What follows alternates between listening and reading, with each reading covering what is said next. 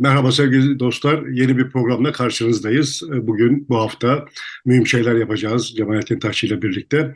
Çünkü uzun aradan sonra Sisi ile el sıkıştı. Cumhurbaşkanı Erdoğan Katar'a gittiği futbol turnuvası nedeniyle burada sadece el sıkışmakla da kalmadı. Sonrasında da biraz sohbet ettiği anlaşıldı. Bugüne kadar hep karşısındaydı, Mursi'nin yanındaydı ama işlerin değiştiği anlaşılıyor. Bu sadece Erdoğan'ın ne kadar pragmatist olduğu ya da geri adım attığı üzerinden konuşabilecek bir konu gibi gelmedi bana.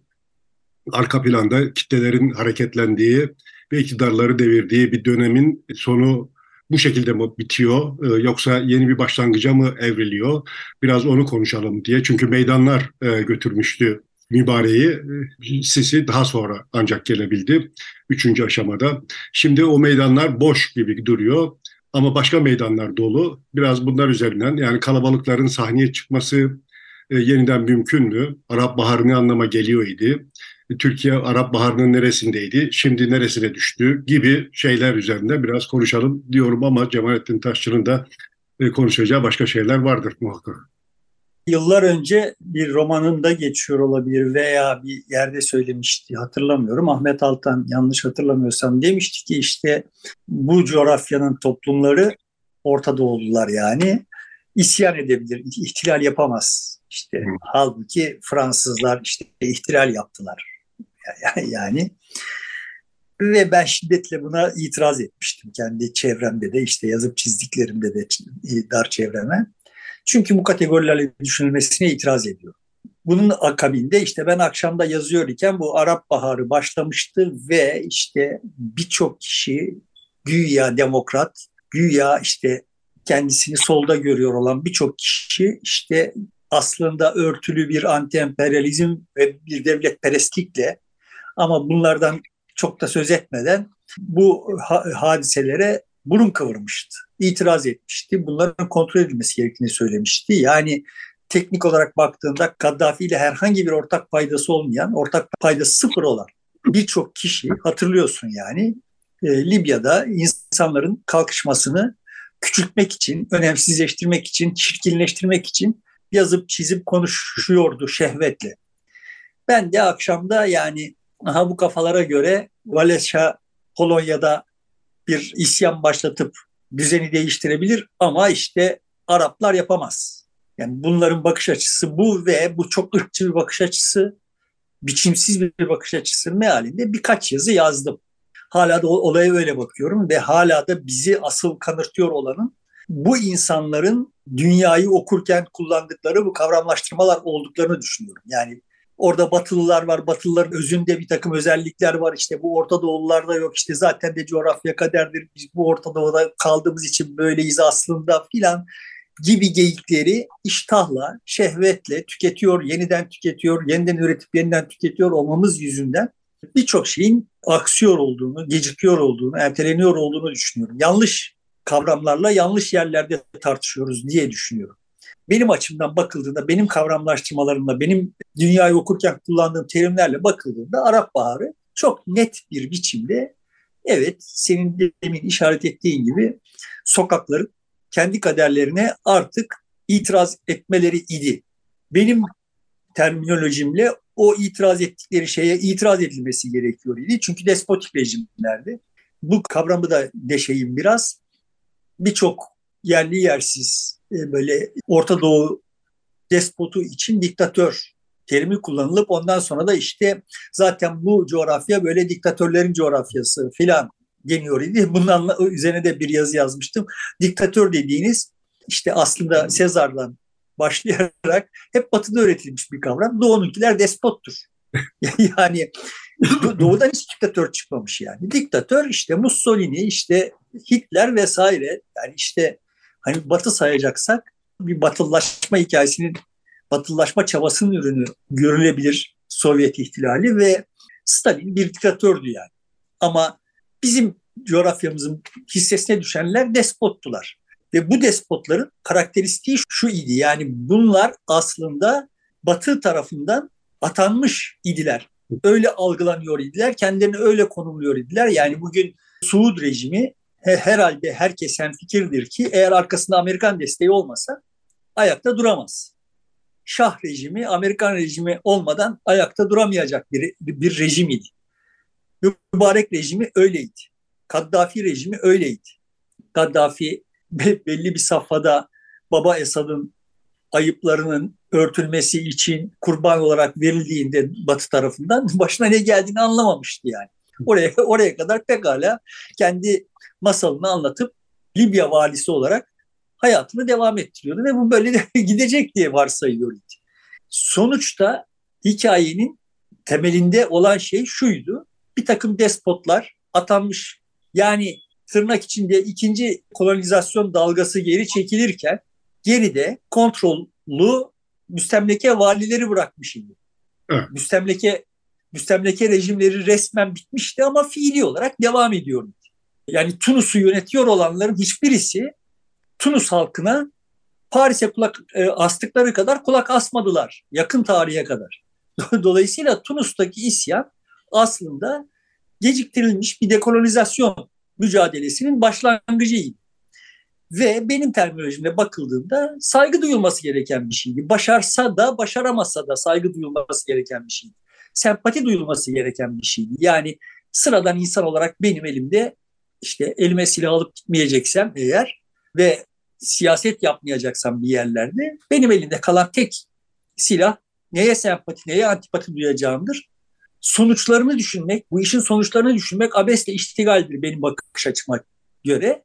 Çünkü neyin nasıl sonuçlanacağı önceden bilinemez ve eldeki kozlar itibariyle bakılacak olursa hiç kimsenin hiçbir şey yapamaması gerekir.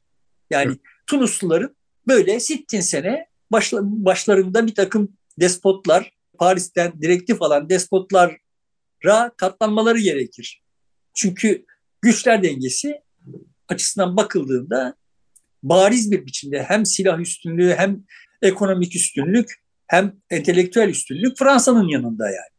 Evet yani bu, bu eylemlere baktığımızda iki karakteri görebiliyoruz. Bir mevcut yönetim, despotik yönetimlere itiraz. iki onların arkasındaki e, Batı gücüne, ABD gücüne bir tepkiydi. Kendiliğinden gelişti ve çok da iyi organize oldular. Birbirlerinden öğrendiler, etkilendiler. Meydanlara var koca bir coğrafyada. E, Tunus'undan Cezayir bir, bir o kadar değilse bile bir, orada da oldu. Libya, Mısır, buralar Suriye'ye kadar geldi ve başardı da pek çok yerde başarı da elde etti. Ama şimdi yavaş yavaş bir geri dönüş bir şeysi var. Yani o hava geldi geçti gitti geriye ne kaldı oradan bakmamız gerekiyor. Belki de esas soracağım soru şu Türkiye burada neredeydi? Yani o sokaklar o meydanlar dolduğunda sokaklarda Erdoğan vardı. Erdoğan sokakların efendisiydi. En çok istenen lider durumundaydı. Şimdi aynı şey söylenemez belki de. Şimdi sarayların en çok e, arzu ettiği isim durumuna geldi tespiti. Belki çok yanlış olmayabilir.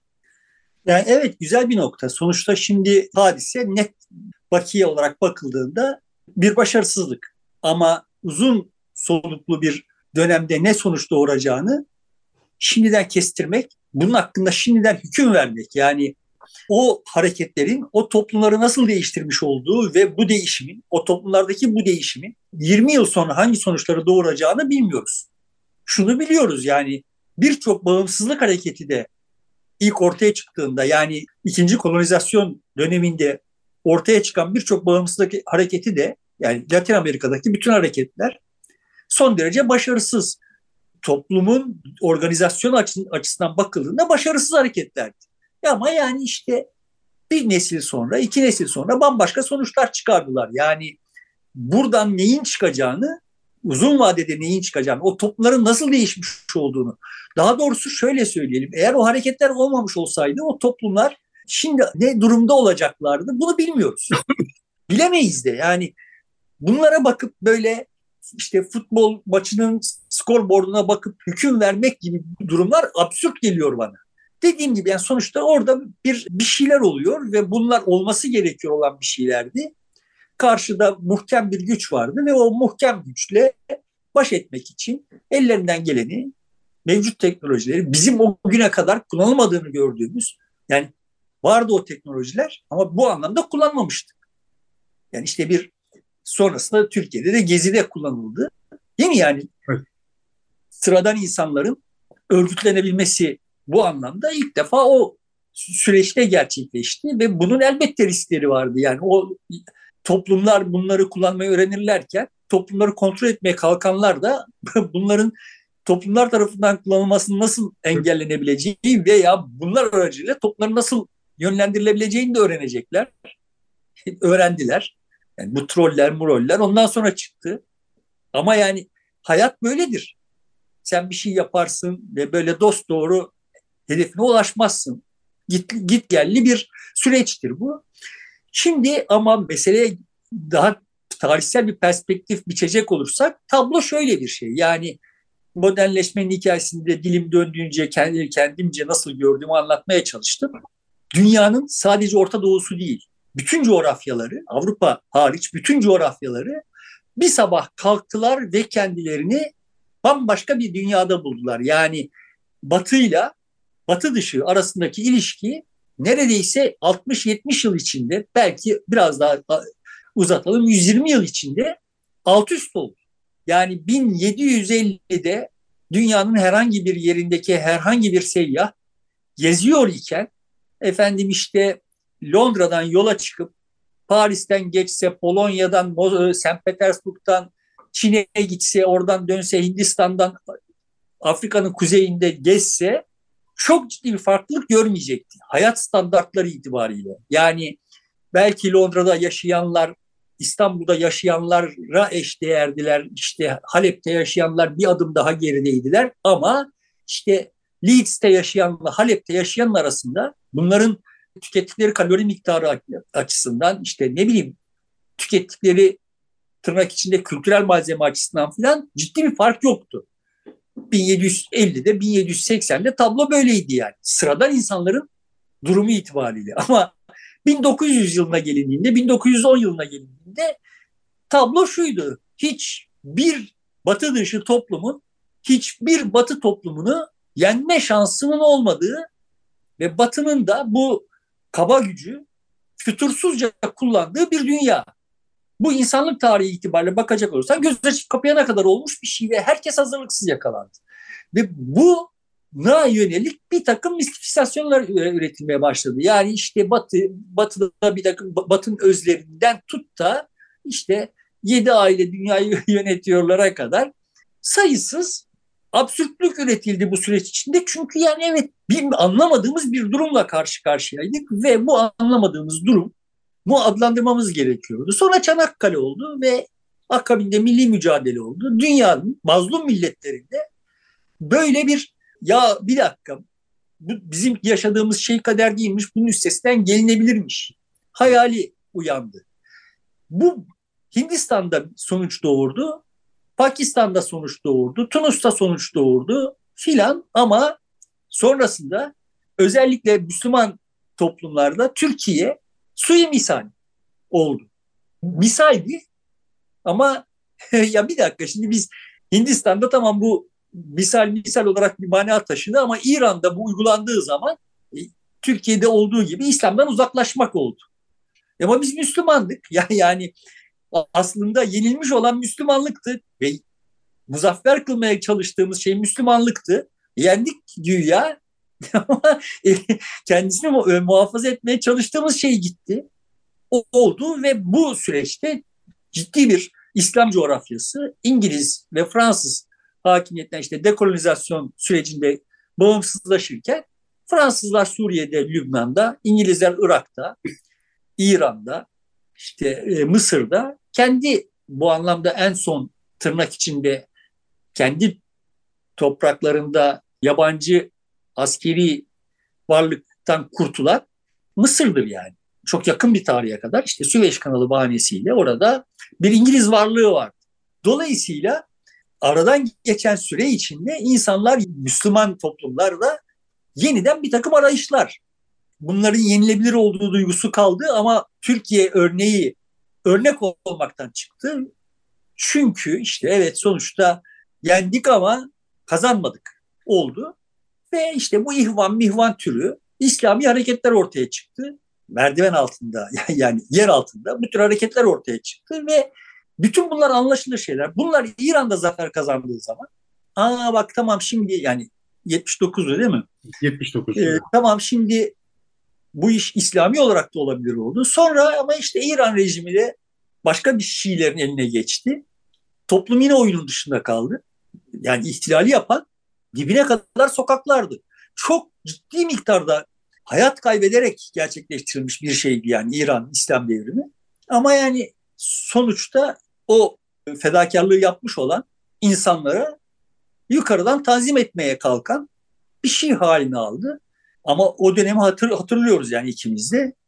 Dünyanın geniş İslami coğrafyalarında Sünni veya Şii ki hani İran ile Türkiye arasında böyle bir tür geçen programda da söz ettik karşılıklı birbirini görmeme hali vardır. Ona rağmen Türkiye'de bile etkilerim çok ciddi bir sempati ve şey e, yarattığı toplumun geniş kesimlerinde. Bu işler böyle oluyor. O uzun sürmüş kolonizasyon ve yenilgi döneminden kurtulma süreci böyle karşılıklı içmeler ve mevzi kazanmalar durumunda oluyor yani. Böyle bakarsan Arap Baharı aslında uzun süreli bir savaşın bir muharebesiydi. Kaybedildi ama ne kazanıldı o muharebede onları da bilmiyoruz. Onu dök, dökümünü yapabilecek. Bu, muhtemelen her ülkenin vatandaşı o ülkeye dair çok şey kazanmıştır. Bir birikim elde edilmiştir. Neyin nasıl yapılacağını ya da yapılamayacağına dair kafasında fikir oluşmuştur yani. Ve muhtemelen önümüzdeki süreçte bunlar devreye e, çıkacaktır, sürülecektir. E şimdi sadece İran'a baksak tabloyu görüyoruz yani. Sonuçta sen şimdi 79, 80, 40 yıl önce bir şey oluyor. Ve işte orada toplumun çok farklı kesimleri Şah rejimine karşı yani Şah net bir biçimde İran'daki müstemleke valisiydi. Ve o rejime karşı Şia İslamı bayrağı altında bir araya gelmekte beis görmedim. Ama bugün işte aynı İran'ın 40 yıl sonrasında geldiğimiz nokta ne? Yine bütün kesimler tam da böyle hani dini e, olan ne, hangi motifler varsa bunlara saldırmak üzere bir araya geliyorlar yani. Orada bu işi yapmış olan İslam tırnak içinde bayrağı idi. Şimdi de sekülerlik bayrağı aynı işi yapıyor ve toplum aynı toplum. Demek ki ama işte o süreçte toplum değişiyor. Ve oyun da bundan ibarettir. Toplumlar değişirler. Yani bütün bir modernleşmenin tarihi boyunca anlatmaya çalıştığım şey bak kardeşim o sözünü ettiğiniz öz o batıda yoktu. Hala da yok. Özle ilgili bir şey değil. Yani toplum değişti ve bu sonuç ortaya çıktı. Şimdi burada da toplumlar değişiyorlar. Buradan iyi bir sonuç ortaya çıkmasını düşünmemiz gerekir. Nasıl ortaya çıkar diye düşünmemiz gerekir. Bizim işimiz bu yani. İnsan olarak yapabileceğimiz şey bu. Şimdi İran'daki durum biraz daha farklı tabii. İran'da İslam devrimi oldu ve e, yönetim bir süre sarsıntı yaşasa da kısa bir şeyden sonra istikrara kavuştu kendi içerisinde. Rejim e, oturdu ve uzun süre ayakta kaldı. E, onu tehdit eden çok fazla unsur olmadı. Olsa da onları baş edebildi. Şimdi başka bir e, denemeyle karşı karşıya. E, belki de bu denemede hüsranla sonuçlanabilecek bir durum da ortaya çıkmış gibi gözüküyor. Ama Arap Baharı'nda öyle değildi. E, bazı yerlerde hiç başarı elde edilemedi. İşte e, Libya'da mesela e, kontrol elde edilemedi. Suriye'de e, edilemedi.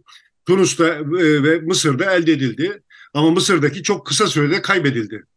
E, Tunus'ta da şimdi uzun bir aradan sonra e, kaybedildi. Niye bunlar mesela yönetimde uzun süre kalamadılar, varlıklarını sürdüremediler ve koptular bu işten Mısır'da ve Tunus'ta özellikle? Ya şimdi tablo şöyle bir şey. Tekrar e, söylüyorum. Sonuçta toplumsal bir dönüşüm gerçekleşiyor ve bu toplumsal dönüşümde bir takım semboller farklılıkları görünmez kılıp farklı kesimlerin bir araya gelmesini sağlıyorlar. İran'da ve sonra işte e, Mısır'da bu İslam oldu.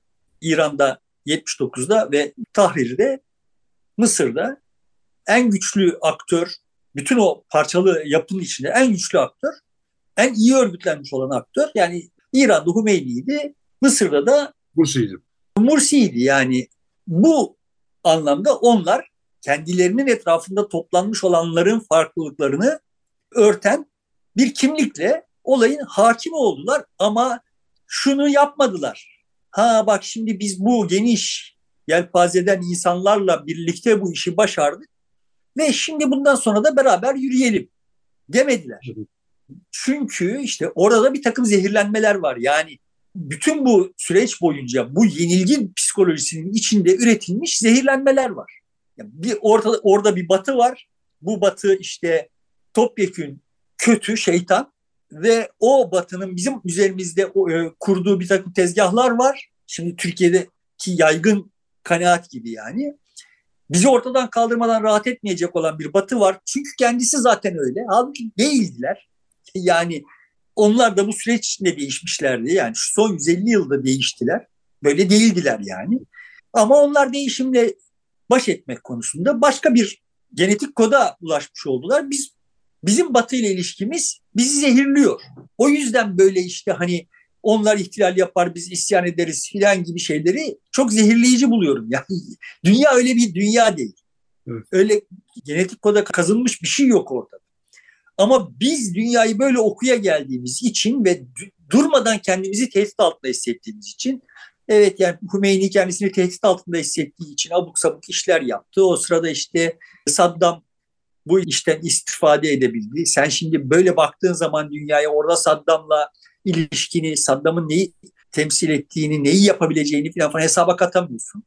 Çünkü çok yukarıda gerçeklikle, e, zeminle hiç alakası olmayan bir takım fiktif, ideolojik şeylerle bakıyorsun dünyaya.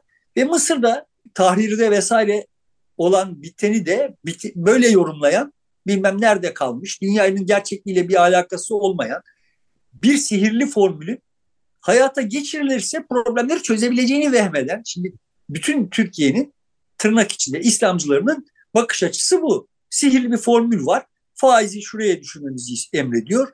Kadının şöyle davranmasını emrediyor. Bunları uyguladığımız zaman zaten çözülecek. Bizim bunları uygulamamıza mani olarak bizi kısırlaştırıyorlar. Şimdi böyle bir bakış açısı var. Aslında bizim şimdi burada dünyayı anlamak için çaba harcayıp şurada filanca nasıl davranır ben bunu yaparsam bunun hangi sonucu doğurur diye kafa yormamızı gerektiren bir durum yok yani. Zaten formül 1400 yıl önce yazılmış yani. Böyle bakıldığı için dünyaya kısa süre içinde bunlar başarısız oldular. Ama benim açımdan buradaki bakiye şudur yani ha bak tamam İran'da biz bunu yaptık ve başarısız olduk. Şimdi İran'da oluyor olan şey bunun idrak edilmiş olması. Böyle değilmiş kardeşim bak. Bizim şimdi bunu yeniden düşünmemizi gerektirecek bir dünyada yaşıyoruz biz sonucuna varmış olan geniş kesimler olmuştur İran'da ve bu ciddi bir kazançtır. Başka türlü öğrenilemez yani bunlar. Ama şimdi şeye senin ilk sorduğuna gelecek olursak bu dominolar Tunus'tan devrilmeye başladığında ben demiştim ki bu taşlar Suriye'de durur ve Suriye dünyanın istikbalini tayin eder. Neden öyle? Çünkü Suriye'de birçok fay hattı kesişiyor. Yani Suriye eski bir Fransız sömürgesi hala Fransa'nın etkisi altında ve fakat işte İsrail ile ilişkileri itibariyle o orijinal bir yani Lübnan üzerindeki tahakkümü üzerinden İsrail ile ilişkileri üzerinden orijinal bir konumu var. Türkiye ile ilişkileri üzerinden orijinal bir konumu var ve Rusya ile ilişkileri üzerinden orijinal bir konumu var. İran'la ilişkileri üzerinden yani bu İsrail-İran geriliminden Batı Orta Doğu geriliminden komünist kapitalist gerilimi üzerinden bütün fay hatlarının kesiştiği yer Suriye. Dolayısıyla demiştim ki ha orada dünyanın istikbali tayin edilir. Sonradan kendi kendime şunu sordum. Ben şimdi İsviçre, İsviçre'de yaşayan birisi olsaydım, Türkiye'de değil de İsviçre'de yaşıyor olsaydım ve dünya haritasına bu gözle bakıyor olsaydım, şunu demez miydim acaba? Bu taşlar yıkıla yıkıla Türkiye'ye gelir ve nihai karar Türkiye'de verilir.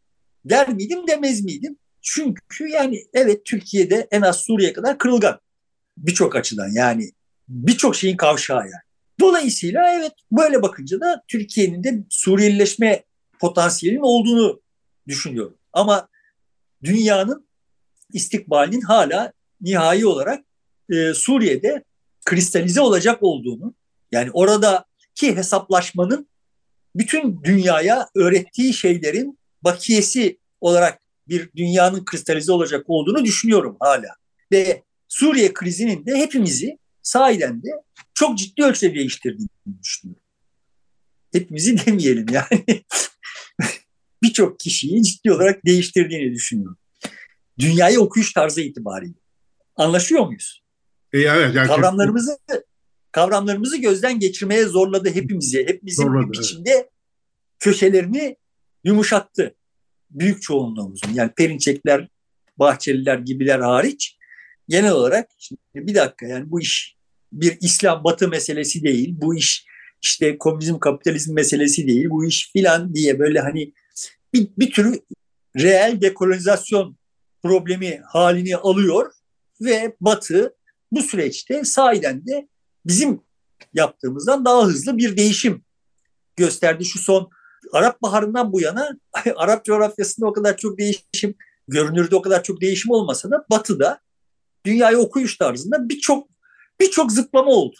Yani araya giren şeyleri de sayacak olursak, 9-11'leri de sayacak olursak Batı durmadan faz değiştiriyor. Yani öğrenmeye çalışıyor. Batı'nın diyelim ki Amerikan demokratlarının terminolojisi, vokabüleri 2011'den bu yana ya da 2000'den bu yana birçok kere değişti. Sözlük değişti yani. Bizde de oldu bu iş. İçinde olduğumuz için çok e, e, fark etmiyor olabiliriz ama yani bizim vokabülerimiz de ciddi ölçüde değişti. Yani anti-emperyalizm anlayışımız değişti, batıyı kavrayışımız değişti vesaire.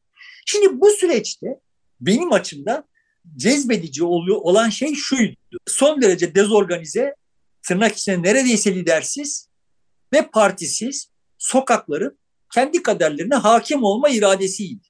Ve burada benim açımdan oyunda doğru pozisyon yani sokakların yanında pozisyon almak itibariyle Erdoğan bütün diğer siyasi aktörlerin, Türkiye'deki bütün siyasi aktörlerin arasından çıktı. Ama ben o zaman da Erdoğan'ın bütün politikalarına karşıydım. Çünkü sokakların sadece Müslümanlığı üzerinden bu hikayeyi okumak ve bize okutmak istedi. Halbuki mesele Müslümanlık İslam değildi, artık değildi. Kimsenin İslam'la bir alıp veremediği yok idi ama Mısır'da, Tunus'ta kimsenin İslam'la bir alıp veremediği yok idi ama bir takım kendisini İslam'ın yorumunun tekeline sahip olduğunu vehmeden zevzeklerin İran'da olduğu gibi oyunun sahibi olarak ortaya çıkmasını da istemiyor idiler. Burada meselemiz bizim İslam'ı ihya etmek olmamalıydı. O hareketi sırtlamış olanların güçlenmesini sağlamak olmalıydı. Ve Erdoğan'ın böyle bir şeye hiç teşne olmadığı daha en baştan belliydi. Yani o böyle kendi kafasındaki fiktif dünyayı tabii ki Erdoğan'ın baştan çıkmasına sebep olan çok faktör de var. Yani o meydanlarda Erdoğan'ın posterlerinin açılması, adının haykırılması filan normal bir faniyi baştan çıkartmak için kafidir. Kendisini peygamber zannediyor idi zaten ama o süreçte Allah oldu ve evet baştan çıktı. Yanlış bir şey, yanlış yerinden e, olaya hakim oldu. Yalnız hani şunları da unutmayalım yani. o süreçte Mısır'a e, gidip işte Mursi'ye değil mi yani laiklik telkin eden de Erdoğan oldu. Evet. Sözde yaptığı işi özde yapsaydı Erdoğan sahiden de bu coğrafyanın ve dünyanın kaderinin daha bereketli olmasını sağlayabilecek pozisyondaydı. Ne sayede? İhvanla ilişkileri sayesinde değil. O sokaktaki kalabalıklardaki itibarı sayesinde. Ama daha orada sokaklarla duygusal bağı kopmuştu. Sokakları kullanıp yukarıda ayrı bir oyun kurma ya zaten geçmişti. E orada yine hakkını da yememek lazım. Yani işte bir de gezi oldu. Yani vay sıra bana geldi korkusu da oldu. Yani öyle bir takım mazeretleri de var adamın. Tabii Arap Baharı Suriye'yi atlayıp Türkiye'ye geçmeye kalkınca olmadı tabii. Orada bir e, itiraz e, şeysi yükselmiş oldu. Neticede dönüp dolaşıp aynı şeye geliyoruz. 79'da İran'da yığınlar bu e, düzene katlanamayacağız dediler. Sahneye çıktılar, özne oldular ama zamanın teknolojisi, siyaset teknolojisi itibariyle kendilerini realize etmenin yollarını bulamadıkları için yukarıda çöreklenmiş birilerinin fantezilerinin nesnesi haline geldiler. Benzer bir şey Tunus'tan başlayarak Arap Baharı boyunca e, Mısır'a kadar gerçekleşti. Yani yığınlar... Tunus'ta biraz farklıydı. Gannuşi diğerleriyle birlikte hareket etmeyi önceledi. Hatta kendisi muhalif oldu filan. E, muhalefette kalmayı da benimsedi ama orada da tutmadı sonuçta. Yani o diğerleriyle birlikte e, yönetme işine daha yatkındı ve bunu bir sürede denedi. Burada işte benim işaret etmeye çalıştığım mütemadiyen aynı çevrime giriyoruz derken ki kastım sonuçta toplumların özne olduğu durumdan toplumların bir planın nesnesi. Yani yukarıda böyle kendince simya formülü var ve bu simya formülünün e, elementleri haline getirilmesinin getirdiği bir sıkıntıyla karşı karşıyayız. Buradan ben e, ümit ediyorum ki toplumda bir dahaki sefer, bir dahaki sefer biz bu oyuna gelmeyeceğiz, gelmemeliyiz duygusu mayalanıyor. Kardeşim yeter artık biz sizin fantezilerinizin küçük neferleri olmak istemiyoruz. Bize göre bir düzen kurmanız gerekiyor. Düzene göre bizi dizayn, dizayn etmeye evet. kalkmayın. Kafanızdaki düzene göre bizi dizayn etmeye kalkmayın'ın formülünü, hikayesini üretiyor olduklarını toplumların bu süreçte düşünüyorum. Şimdi, bu sadece buradan geri dönüp bakanlar da var ki bu işte Arap Baharı'nı zaten Amerika organize etti. El Cezire üzerinden e, işte insanları hareketlendirdi. Oradaki bir takım şey değişiklikleri gittikten sonra da bunu boşa çıkardı gibi bir değerlendirme de var. Benim çok katılmadığım bir e, yaklaşım bu. Öyle olmadı galiba. ya şimdi bu hikayeler şöyle şimdi. Mübarek Mısır'ın başında dururken onu orada Amerika tutuyor. Mübarek devrilip Mursi gelirken Amerika getiriyor. Mursi devrilip Sisi getirilirken Amerika getiriyor. Böyle bir hikaye olur mu? Yani bu nasıl bir Amerika'dır yani? Bu kadar salaksa Amerika, ol, Amerika olmayı kıskandım bu durumda ya. Her şeyi ben yapıyorum. yani sonuçta mübarek varken mübarekin iplerini elde tutması için ne yapması gerektiğini bilen bir Amerika vardı. Sonuçta Mursi geldiğinde Mursi'nin iplerini nasıl elinde tutacağım diye kafa yoran bir Amerika vardı. Sonra Sisi'yi getirdi ve evet Sisi'nin iplerini elinde tutuyor. Yani benim açımdan şeyde şüphe yok. Sisi'nin darbesinin arkasında CIA'nin olduğundan bir şüphem yok kendi hesabım. Peki şöyle Ama, bir şey daha soralım. Hemen başka bir yerde geçmiş olalım. Şimdi sokaklar hareketlendi diktatörleri işte ya da oradaki yönetimleri e, devirdi. Ve bu süreçte sokaktaki insanlar işte hem batıdakiler nezdinde itibar görüyordu hem Türkiye'de onlarla e, beraber yani geniş coğrafya onları destekliyordu.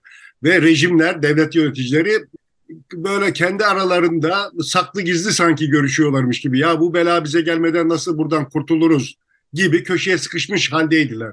Şimdi tablo değişmiş gözüküyor. Türkiye ise sokakla beraberdi o zaman. Şimdi e, işte İbrahim anlaşmalarıyla başladı. İşte İsrail'le diğer Arap ülkeleri e, işte bir araya gelmeye başladılar. Arap ülkeleri kendi aralarında yan yana gelmeye başladılar. Yani yönetimler kalabalıklara karşı bir arada iş tutmaya başladılar. Türkiye'de bu süreçte hep yönetimlerle yeniden e, muhabbetin arttırdı. İsrail dahil olmak üzere, Birleşik Arap Emirlikleri dahil olmak üzere, e, işte Suudi Arabistan dahil olmak üzere. Şimdi de işte Sisi ile ilişkisini düzenleme noktasına geldi ve aynı şekilde Esad'la da düzeltecek. Bu şimdi kalabalıkların sindiği anlamına mı geliyor? Yani Türkiye... Yenildiği anlamına. Efendim?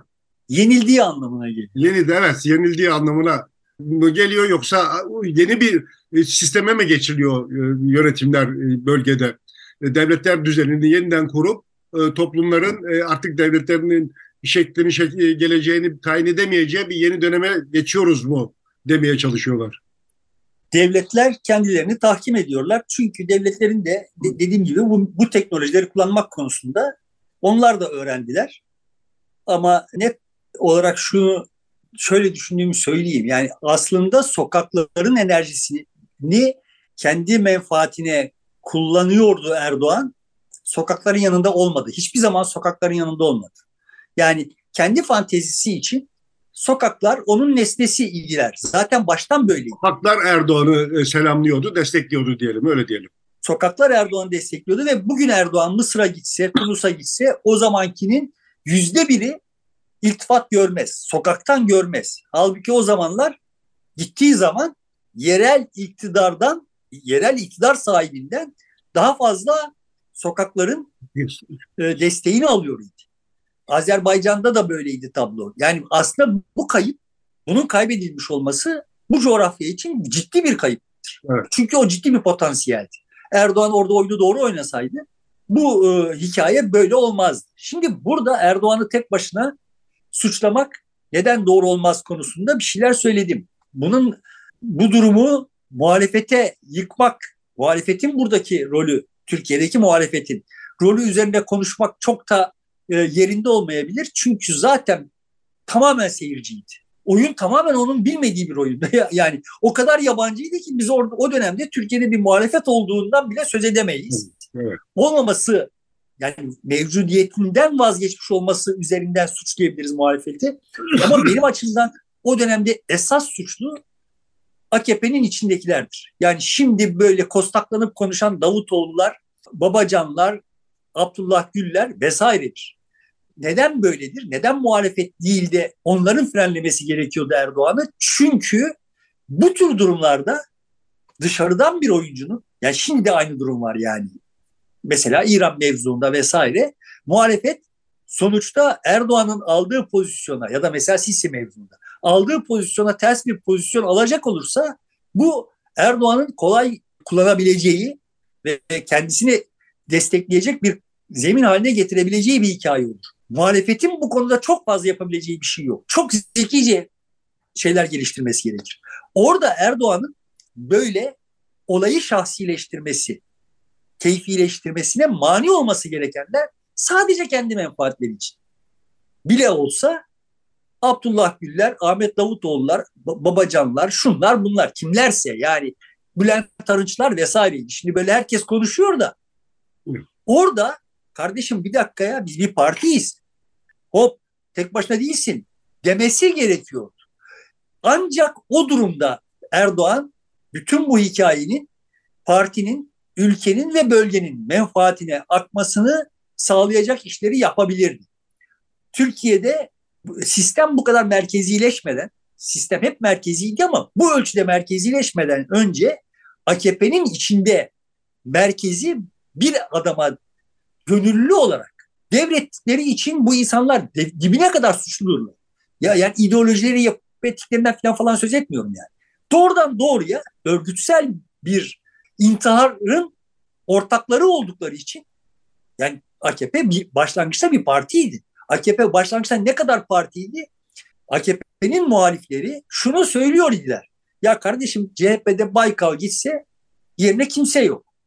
Ya da işte MHP'de Bahçeli gitse yerine kimse yok. Halbuki AKP'de Erdoğan gitse Gül, Gül gitse e, Arınç, Arınç gitse Abdülhatif Şener. Oo ne kadar çok adam var. İdi yani böyle bir partiydi. Bu partinin kademe kademe Erdoğan tarafından tasfiye edilmesine itiraz etmedikleri için Buna direnmedikleri için küçük hesaplarla o günkü kazançları için partinin tasfiye edilmesine göz yumdukları için bu insanların hepsi dibine kadar suçludurlar. Yani parti içi demokrasiyi müdafaa etmesi gerekenler parti içi demokrasinin imhasına göz yumdukları, ortaklık ettikleri için biz bu duruma geldik. Buradaki biz sıkıntıyı ısrarlı bir biçimde ideolojide Erdoğan ideolojisine falan arıyoruz. Halbuki mesele eğer o partinin işi demokrasi sağlam kalsaydı bütün o ideolojiyle birlikte bile Erdoğan sokakların yanında durmak zorunda kalabilirdi. Erdoğan Tahrir'de sokakların yanında kalsaydı Gezi'de de sokakların yanında kalmak zorunda kalabilirdi. Ve bütün hikaye, hikaye çok başka türlü olabilirdi. Yani. Bu çok kolay ve kestirme bir çözüm olurdu bu coğrafya için. Çok kolay aslında 100 yıldır 150 yıldır sancıyoruz. Yani evet. 150 yılda ürettiğimiz bir çözüm olurdu. Ama her şeye rağmen şimdiden bakıldığında kolay bir çözüm olurdu. Ama biz bu fırsatı kaçırdık. Ben o dönemlerde bu olaya böyle bir fırsat olarak baktığım için Erdoğan'ın böyle olayı şahsileştirmesine kendi hesabıma itiraz etmiştim. Ama şimdi işte görüyoruz ki şahsi bir oyunu yine şahsi şahsi bir karşı oyunla yine kendisi değiştiriyor ama hep şahsi yani. Sisi ile neden itişti? Onun şahsi yani ya kardeşim burada bir devlet var. Yani, sen şahsi olarak Sisi'den, Sisi'nin temsil ettiği her şeyden nefret ediyor olabilirsin ama burada bir devlet var ve bu devletin menfaatleri var. Bu devletin menfaatleri icabı sen kan e, kusup kızılcık şerbeti deyip filan ya şimdi başkalarına yapıyorsun bunu Sisi'nin arkasındaki Amerika'ya şimdi sen 15 Temmuz'un arkasında Amerika var diyorsun. Birleşik Arap Emirlikleri var diyor idin. Amerika var diyorsun. E, şeyle Biden'la pekala hiç ilişkiyi kesmedim. Trump'la ilişkiyi hiç kesmedin. Sana güleni vermedikleri halde. Dolayısıyla şimdi Çok yanlış bizim... bir şey zaten bu diplomatik ilişkileri kesmesi Türkiye'nin bu tür olaylarda. Hani şu anlaşılabilir, e, doğaldır, tepki göstereceksin, darbe yapılmış, 10 gün, 15 gün, 20 gün çekilsin. Büyükelçini e, protestlerini yaparsın sonra geri gönderirsin. Bu en fazla sürebileceği sürede 3 aydır. Yani 3 ayı geçmemesi gereken bir durum. Ondan sonra diplomasi görüşür. E, gerekirse sen de görüşürsün. Protestonu, tutumunu sürdürerek. Aynı şey e, İsrail'le de geçerli. Büyükelçinin orada en çok lazım olduğu bir sırada sen onu çekiyorsun. E, ne anladık biz bu işte? İşte burada şahsi sempatisi, antipatisi devlet politikasını ikame edebilir duruma geldi Erdoğan'ın. Ve buna, buna mani olabilecek olan dediğim gibi partinin içindeki isimlerdi. Yapmadılar. Yapmadıkları gibi alkışladılar, alkışlayanlar da oldu yani bu işi ve süreç onların da tasfiyesine kadar gitti. Yani bu salakça bir durumdu. Yani sadece yanlış değil, aptalca bir durumdu. Evet. Ve ben o zamanlarda bunlara söylüyor idim yani. Bunların e, adamlarına da söylüyor idim. Kendilerine de tanışıklığım olanlara da söylüyor idim. Yani bak sıra size gelecek. Şimdi Cumhurbaşkanlığı makamında oturuyorsun tamam da Cumhurbaşkanlığı bittiği zaman topun ağzındasın yani. Zaten Cumhurbaşkanı olarak da topun ağzındasın. Sonuçta sen şimdi bütün bunlara nasıl seyirci kalabilirsin yani? Kalınca bütün ömür boyunca seyirci kalıyorsun evet. zaten. Evet yani ondan sonra şimdi bize yine ama bak Gül ortak aday olsa filan masalları anlatan Fehmi Korular'a maruz kalıyorsun. Kardeşim yani orada üstüne düşen hiçbir şey yapmamış bir, bir özneden söz ediyoruz. Dolayısıyla şimdi ama benim terminolojimle hikayeyi tekrar özetleyeyim. Bütün bu hikayeyi, bütün bu tarih boyunca, yakın tarih boyunca bütün bu hikayeyi milli mücadeleyi de buna katabiliriz. Milli mücadele nispi olarak tabii ki dönemin şartlarını hesaba katmamız gerekiyor.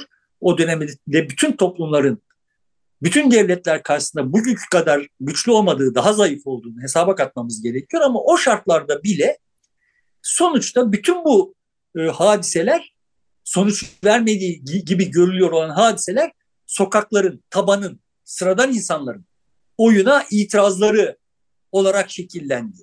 Ve bütün bu hadiselerin sonunda sokaklar hep bir fiktif fantezi için nesneleştirildi. Bizim problemimiz sokakların hakim olmasından kaynaklanmıyor yani. Hakim olamamasından kaynaklanıyor. Ama bütün bu süreç boyunca bütün bu devletler hep kendilerine bağlı entelijansiyayı üretebildikleri için yani bu Suriye'de de böyle, Tunus'ta da böyle, efendim Mısır'da da böyle, İran'da da böyle göbeğinden devlete bağlı entelijansiyalar toplumu nesneleştirme meşrulaştırdılar. Yani şimdi Türkiye'de ağzını açan herhangi bir dandik okuldan mezun olmuş olan birisi toplumun oyunun dışına itilmesinin teorisini dibine kadar anlatıyor yani. Neden toplum dışarı itilmeli ve nasıl itilmeliğini hepsini biliyor. Ama yani aslında oyunu hep oyun, onların o e, üzerine oynadıkları zemini hep toplum inşa etti. Toplumun bu oyuna katılması için kusursuz olmasını beklemek yanlış bir şey. Toplum bu haliyle oyuncu olması gerekiyor. Çünkü başka türlüsünün zaten bir manası yok. Bu tecrübeyi, bu tecrübelerin her birisi bunun öğrenilmesine katkıda bulunuyor diye düşünüyorum. Ve bizim yaşadığımız tecrübenin de aslında tam da bu olduğunu iddia ediyorum. Dolayısıyla Erdoğan'la mücadele ediliyor iken toplumun enerjisini emip toplumu hiçleştirdiği için mücadele edilmesi gerekiyor. Ama şimdi karşısındakiler hepsi zaten kafası bu öyle olduğu için toplumu oyunun dışında bırak kendi aralarında bir oyun olarak gördükleri, toplumu dışarıda bırakacakları bir oyun olarak gördükleri için bunu yapamıyorlar. Yapsınlar da görelim bakalım Erdoğan yüzde kaç oy alacak yani. Yani toplum şimdi kendisinin katılamadığı bir oyunda oynayacak olanlar arasında seçim yapmak zorunda kalıyor ve o zaman Erdoğan seçiliyor. Birisi çıksın topluma senin oyuncu olacağın bir düzen vaat ediyorum desin de görelim bakalım Erdoğan ne yapıyor yani. Nasıl nal topluyor. Ama sen şimdi oyunu böyle kurduğun zaman işte başlıyorsun ama U dönüşü yaptım bak yine görüyorsun filan falanlarda muhalefet ürettiğini zannediyorsun yani. Muhalefet ürettiğin zannedilsin istiyorsun. Aslında zannedip zannetmediğini de bilmiyorum da. Yani zaten bir siyaset U dönüşünü U dönüşü yaptın diye başladığın zaman siyaset yapmıyorsun anlamına gelir. Devletler U dönüşü yapar yani ne olacak? E, bunun bir zamanı zemini oluştuğunda yapabilir de. E, o zaman neyi eksik yaptı, şimdi neyi eksik yapıyor? Sen onun üzerinde dursan daha manalı olur, daha anlamlı bir hale gelmiş olur diye düşünüyorum. Ama meydan meydanlardan çok korkuluyor tabii ama sanıyorum Tahrir Meydanı meydanın önemini bize çok daha iyi göstermiş oldu. Meydan sonuç alabiliyor. Meydana insanlar toplandığında bir şey çıkıyor. Bizim Türkiye'nin hikayesini konuşmuştuk bunu. Bizim bizi yönetenler çok önceden idrak etmiş durumdalar. Türkiye'nin meydan şehirlerin meydanları yok ya. Yani, yani var olan meydanların tamamı ortadan kaldırıldı. Bizimkiler çok iyi bilirler meydanlar çok güçlü olduğunu. İşte biliyorum. şey değil. Mesela şimdi meydanlar yeniden İran'da önemli hale gelmeye başladı. Sokağa çıkıyor insanlar. Ama orada ne hikmetse e, Tahrir Meydanı'nda olduğu gibi bir e, konuşlanma, e, oraya sahip olma ve sürekli orada kalma haline ulaşamadılar. Belli ki aynı anda işte 50 bin ya da 100 bine yakın bir kitleyi belli bir yerde toplamak gerekiyor öyle bir eylemin olabilmesi için güçlü bir yönetime karşı. Öyle bir şey yakalayamadılar ya da yönetim buna izin vermeyecek şekilde organize olmuş durumda gözüküyor. Ama sanıyorum öyle bir meydan İran'da da gündeme gelecek. Şimdi 1980'lerde galiba çok moda olmuştu. Temporary Autonomous Zones diye yani geçici otonom bölgeler teorisi vardı. Sonuçta muhkem rejimlere karşı uygulanabilir en şık anarşist stratejinin zaten bu olduğunu düşünüyorum.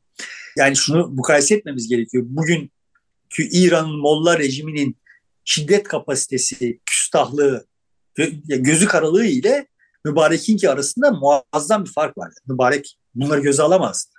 Yani böyle her gün bilmem kaç kişinin ordu tarafından öldürüldüğü vesaire ya da polis tarafından öldürüldüğü bir işi yürütemezdi. Mesela benzer bir durum Türkiye'de olsa Türkiye'de de bütün bu otoriter yapısına rağmen rejim bunu göze alamaz yani. Yani ne kadar süreyle göze alır? İşte 5 gün göze alır. 20 gün göze alır. Ama yani 21. gün meşruiyetini meşruiyeti yani iç savaş ya iç savaş olur ya da rejim e, gider yani. Ama İran bunu böyle sürdürebilecek bir e, idmana sahip oldu.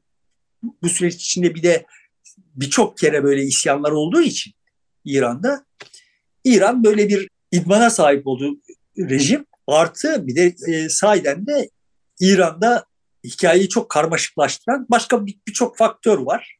Yani hem etnik olarak çok parçalı olması e, hem inanç olarak çok parçalı olması yüzünden kesimleri birbirine karşı kullanarak yani Azerbaycan İran Azerbaycan'ı Türklerini Kürtlere karşı, Kürtleri Azerbaycanlılara karşı falan kullanarak da başka türlü bir imana da sahip yani İran rejimi. Bu sefer bu çalışmıyor ve bu çalışmadığı için mesela e, olay bu kadar sürebildi, bu kadar uzun süre, süre sürebildiği gibi görünüyor. Nereye doğru evrileceğini bunu tahmin etmek çok zor yani İran'ın durumunu ama, ama olay içler acısı. Kürt bölgesi muhtemelen bir otonom gibi oldu İran'da. Onlar sonsuz sanki eylem yapabiliyor gibi hiç çok fazla müdahaleyle karşılaşmıyorlar. Anladığım kadarıyla bu e, hikayede en büyük faturayı Irak, Kuzey Irak ödüyor yani. İran doğudan gelip vuruyor, biz kuzeyden gelip vuruyoruz.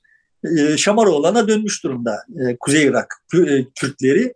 Herkes kendi kendi Kürdüne atlayıp Irak Kürtlerine vuruyor yani. Hani sana söylüyorum kızım sen anda gelinim manasına mı e, almamız gerekiyor bilmiyorum ama iş e, işin Irak açısından tadı kaçtığı gibi görünüyor. Zaten yoktu da.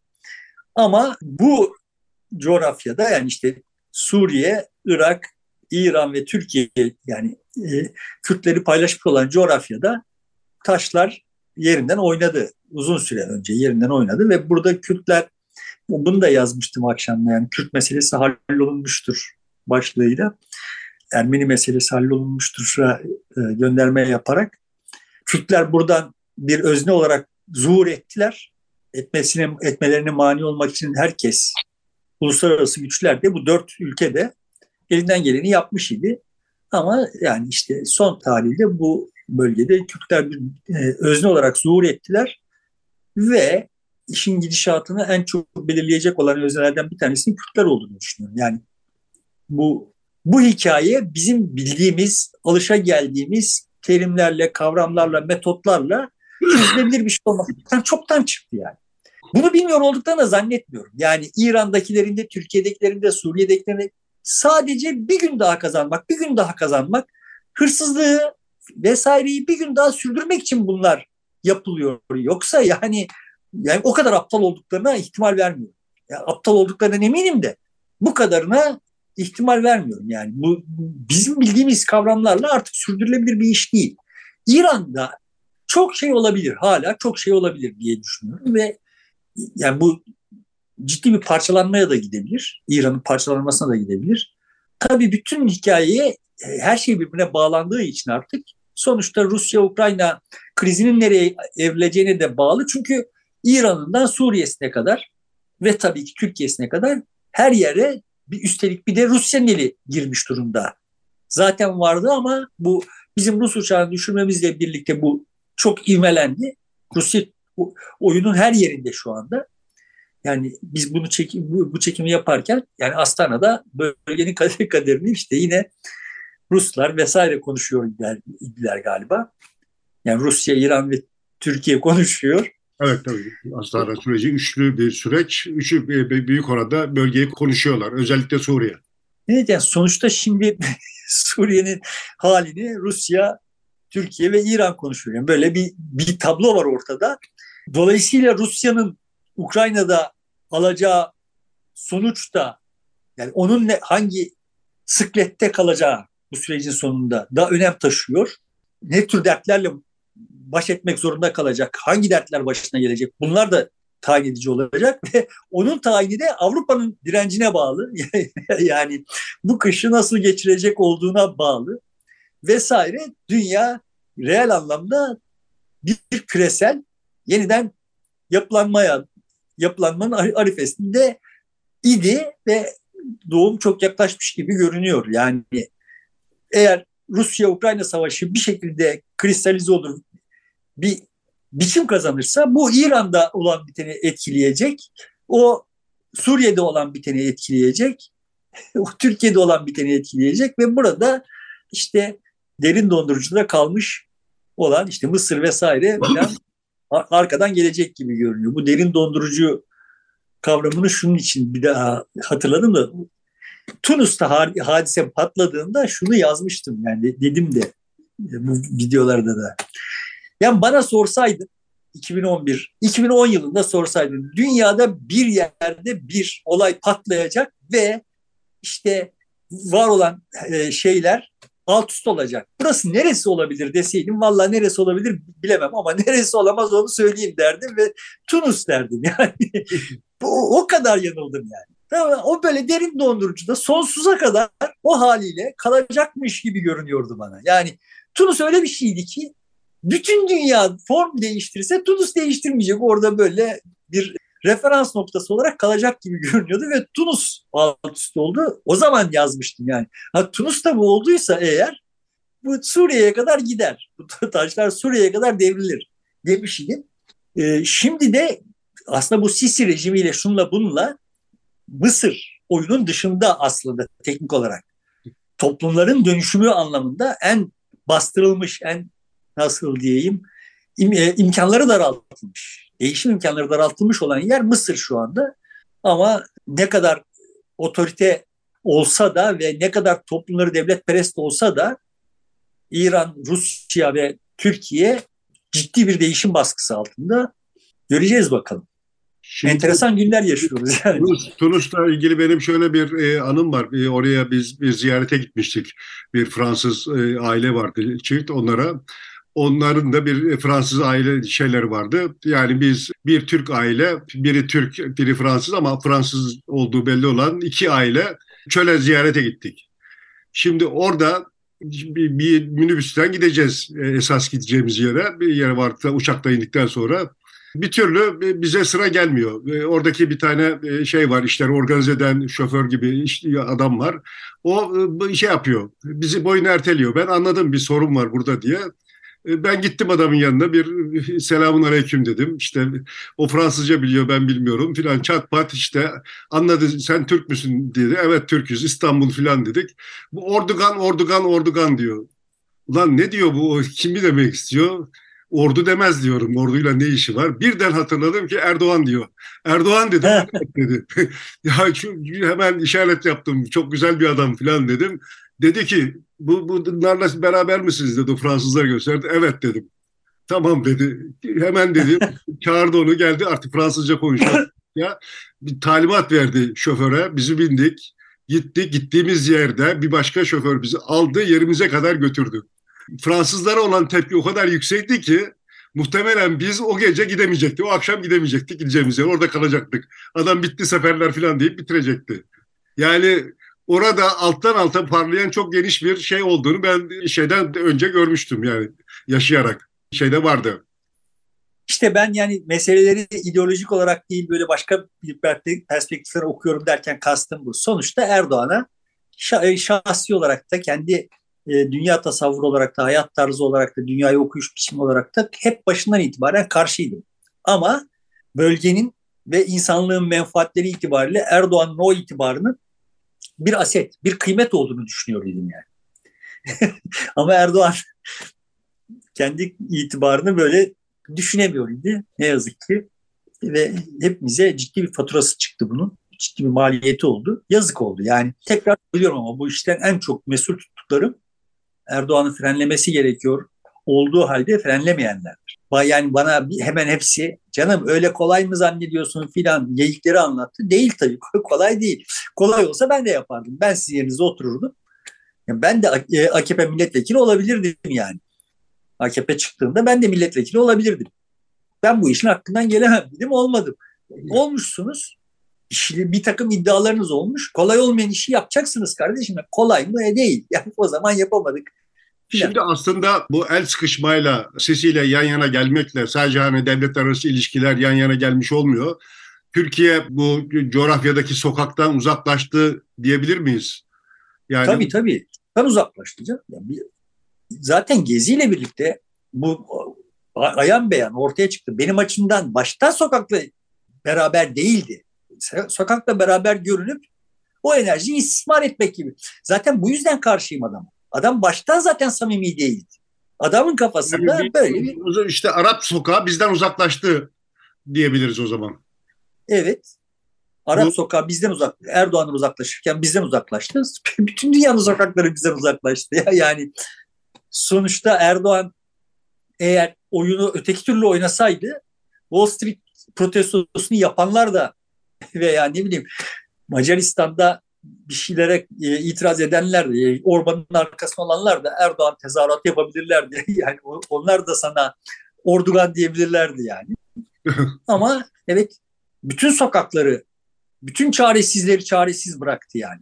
O çaresizlerin çaresizlikle hala aynı işi yapıyor. Çaresizlerin çaresizlikleri üzerinden kendisine bir siyasi ikbal çıkartmak, kendi fantezisine enerji, yakıt sağlamak gibi bir derdi var adamın. Yani çaresizlerin kendi çare, kendine çare olmalarına katalizör olmak. Siyaset odur yani. O çaresizlerin kendine çare olmalarını sağlamaktır. Bu işin bir başka misalini biz netice itibariyle 1920'lerde, 30'larda yaşadık. Mustafa Kemal de yola çaresizlerin kendilerine çare olmalarını sağlayacak katalizör olarak başladığı olağanüstü bir siyasi dehaydı. Benim açımdan daha önce de söyledim birkaç kere videolarda. Mustafa Kemal'in en büyük performans siyasi performansıdır. Benim açımdan askeri performansı değil yani. Ama ne zaman ki kendi başarısından o e, toplumun enerjisini yönlendirmek konusundaki başarısından gözü kamaştı kendi fantezisini realize etmeye, sokaklarla arasında mesafe koymaya başladı. Hikaye bambaşka bir yere doğru evrildi yani. işte bugün yaşadığımız sıkıntıların önemli bir bölümünün tohumları o tarihlerde atıldı. Bugün de tas tamam onun aynı simetriğini yaşıyoruz. Bunun da Orta Doğululukla işte bizim toplumumuzun bilmem nesiyle falan, falan bir alakası yok. Evet burada devlet denen şeyin, konseptin bugün bakıldığında batıda devlet denen konseptle arasında ciddi bir fark var. Ama bu yeni ortaya çıkmış bir şey. Yani sonuçta herkesin ihmal ettiği şey şu. O e, ihtilali yapmış olan Fransa'da sonuçta işte 14. Güneş Kral'ın akılda kalan en büyük sloganı devlet benim sloganı. Fransızlarda bu baştan böyle değildi de baştan beri zaten devlet böyle algılanmıyordu da falan denecek bir şey yok. Devlet her yerde devletti ve sokakların, halkların, toplumların oyunda bir rolü yoktu. Bunlar belli bir safhadan belli sebeplerle ortaya çıktılar ve işte evet devlet geri çekilmek zorunda kaldı. Toplumlar öne çıktılar, güç kazandılar. Bizde bu süreç mütemadiyen baltalanıyor ve bu baltalamada da bir numaralı rolü entelijansiye oynuyor. Benim derdim burada. Devleti suçlamanın da bir manası yok yani. Sen şimdi böyle bir entelijansiyeyi bulsan, devlete, devletin başına seni getirsen sen de böyle davranacaksın yani. Peki burada bitiriyoruz. Öksürükte fazla da izin vermiyor. Peki sevgili dostlar burada bitiriyoruz. Yeniden görüşmek üzere. Hoşçakalın.